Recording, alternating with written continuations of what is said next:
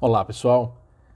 Hoje eu preciso contar-lhes uma experiência de que meus dois filhos, ao saírem para a escola, os dois conversando, aquela coisa de criança, o mais velho, sabendo que a mais novinha estava atrasada por causa do horário da aula, saiu dizendo: A gente está atrasado, a gente está atrasado. E a pequenininha, irritada, dizendo: Para, para de falar que eu estou atrasada, e eu tentando mediar, dizendo: calma, que nós vamos chegar, o papai vai conseguir chegar em tempo. E ele então disse, mais uma vez: a gente está atrasado. E ela ficou muito irritada de novo e gritou, pediu para parar. Entramos no carro. Pensei, acabou o assunto. Ele olhou então no relógio, aquele papel de irmão pequeno, e disse: É, falta um minuto para a gente estar tá atrasado porque ele sabia a hora de começar a aula dela. E ela então começou a chorar, se sentiu provocada, irritada com aquilo. E eu então disse para o mais velho: Falei, meu filho, não toca mais nesse assunto. A gente vai chegar em tempo. Não fala mais sobre isso. Acabou. Não repita essa frase. Tá certo? Ele então, compreensivo, passou um pouquinho e disse: Então tá bom, papai. Então falta é 60 segundos para a gente estar tá atrasado. Aí a menina entrou no grito e foi chorando até chegar na escola. Por que eu estou contando isso hoje? Porque eu vejo que essa experiência, certamente no futuro, eles talvez até riam disso, brinquem com isso. Quem nunca teve né, um irmão ou um amigo que gostasse de provocar, fazer piadas de toda ordem nesse sentido? E essas coisas provavelmente serão lembradas no futuro com um tanto de graça, com um tanto de brincadeira, de espírito de irmão, mas hoje eu chamo atenção para quem ainda o faz, ainda provoca. Mas provoca por maldade, provoca por se ver melhor. É, me lembro bem de Honoré Balzac, quando, assim, em uma das suas frases bem sintéticas, mas bem cheias de conhecimento, mencionava né, que o mal do nosso tempo é essa superioridade, né? Há mais santos do que nichos.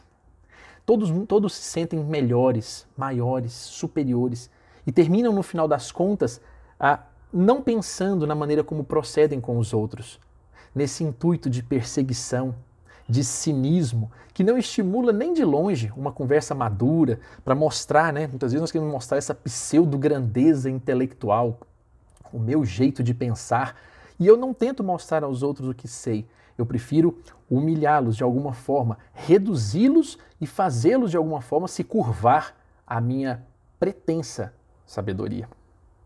Não se tem hoje uma provocação como nós víamos de um professor, por exemplo, ao seu aluno. Aquela provocação que estimula o aprendizado.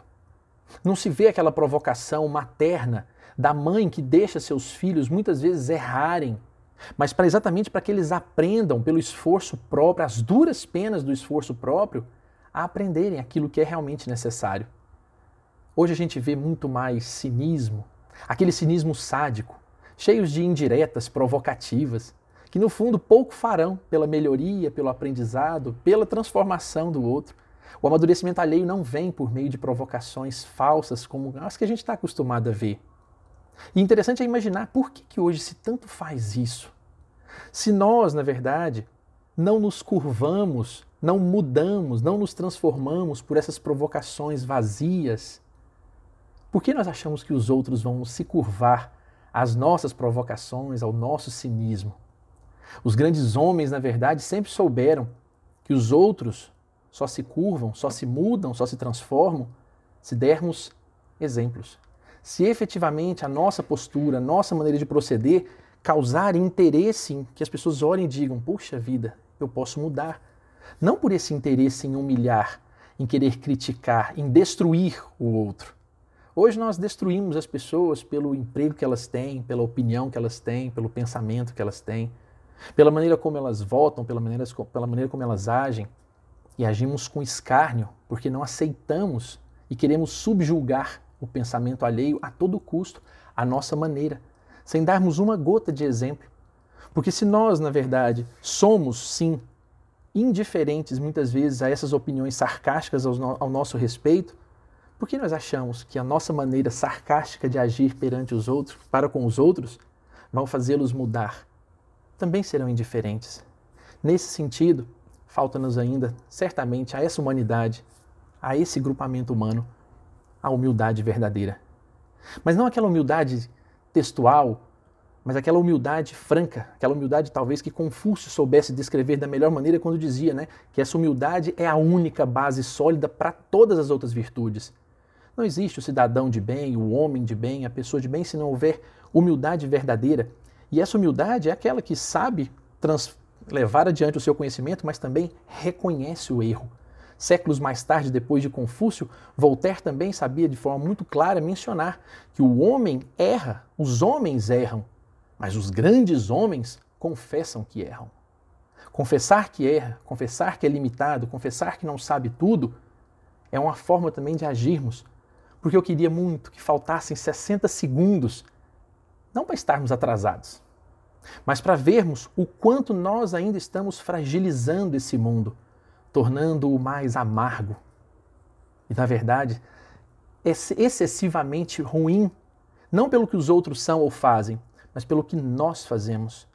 A forma como nós reagimos, tratamos, maltratamos as pessoas e queremos que elas sejam como nós somos, simplesmente pelo fato de que não temos a humildade de reconhecer que elas também têm o seu espaço, têm o seu direito, têm a sua liberdade de pensamento. Numa coisa, eu tenho certeza que meu filho estava certo. Faltam 60 segundos para nós estarmos efetivamente atrasados, mas atrasados para nos corrigirmos.